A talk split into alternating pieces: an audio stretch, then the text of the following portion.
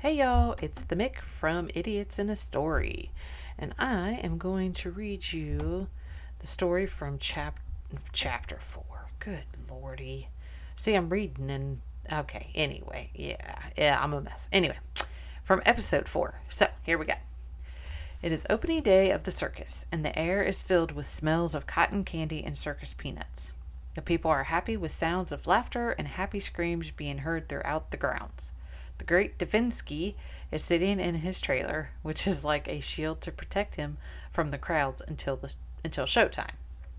He is contemplating life and all that has happened and all that could happen. He has grown up in the circus, being raised by his parents who were extraordinary acrobats. After their untimely departure from the limelight, they retired and moved to Tahiti and didn't take him.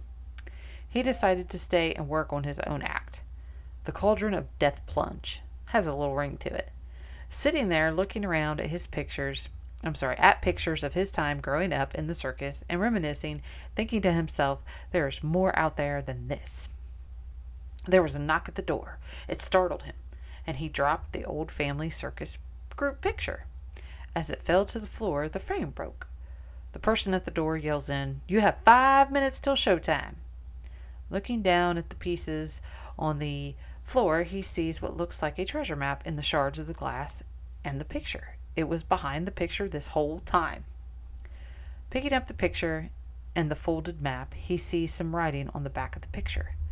Not having time to read the note or look at the map, he gets ready for his performance. He leaves the mess there as he leaves his trailer. He was he was on after the elements, so he had to watch for droppings. Ugh, the circus life, he thinks to himself as he jumps a huge dropping. The circus announcer, with all his glitz and glam, introduces the great Davinsky. He enters the tent to loud applause. He starts his climb of the ladder. Every step the gears in his head are turning. Is the map real? Could there be a treasure? Was it just one of the pranks the circus folk love to play? He finally gets to the top of the tree, the three-story ladder, and rests on his perch, high above the crowd.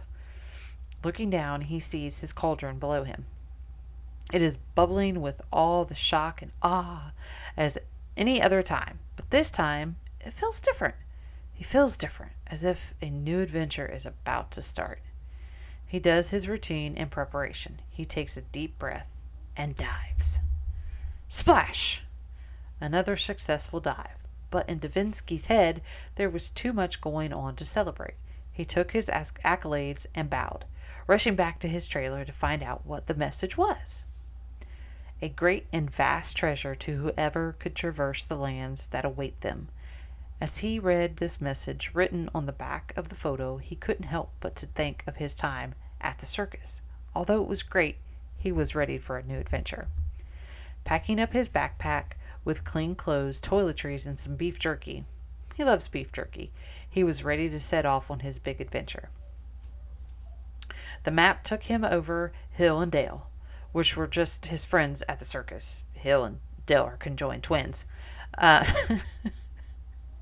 he had he had to tell people goodbye after letting all his friends know his plans.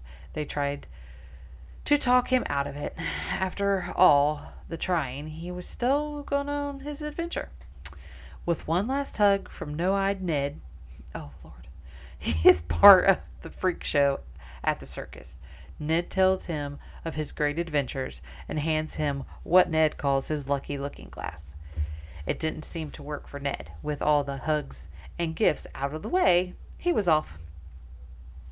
Following the maps, following the map, he, his journeys through he journeys through forbidden jungles, vast countrysides, underground caves, a tall mountain range. On the last mountain range, Davinsky pulls out his telescope to look around, and in the distance he sees a golden glow. Could this be it? Could this be the treasure from the map? He starts down the mountain and into the fields of wheat. Through the final obstacle, it is the forest of elms. This is it. He sees the X that marks the spot. Getting into his backpack, he pulls out a shovel and starts to dig. He digs up a bag. What he says to himself is this The bag looks dirty, but is heavy. He opens the bag and it's full of Tootsie Rolls. There's a note. It says, To our son, we wanted to make sure that you always have a great adventure and to never just settle. Also, let me see you Tootsie Roll.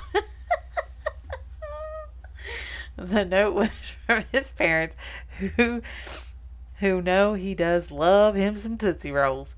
Gathering up his plunder, he heads back to the circus to share his treasure and have more great adventures. All right, y'all. Love ya. Peace.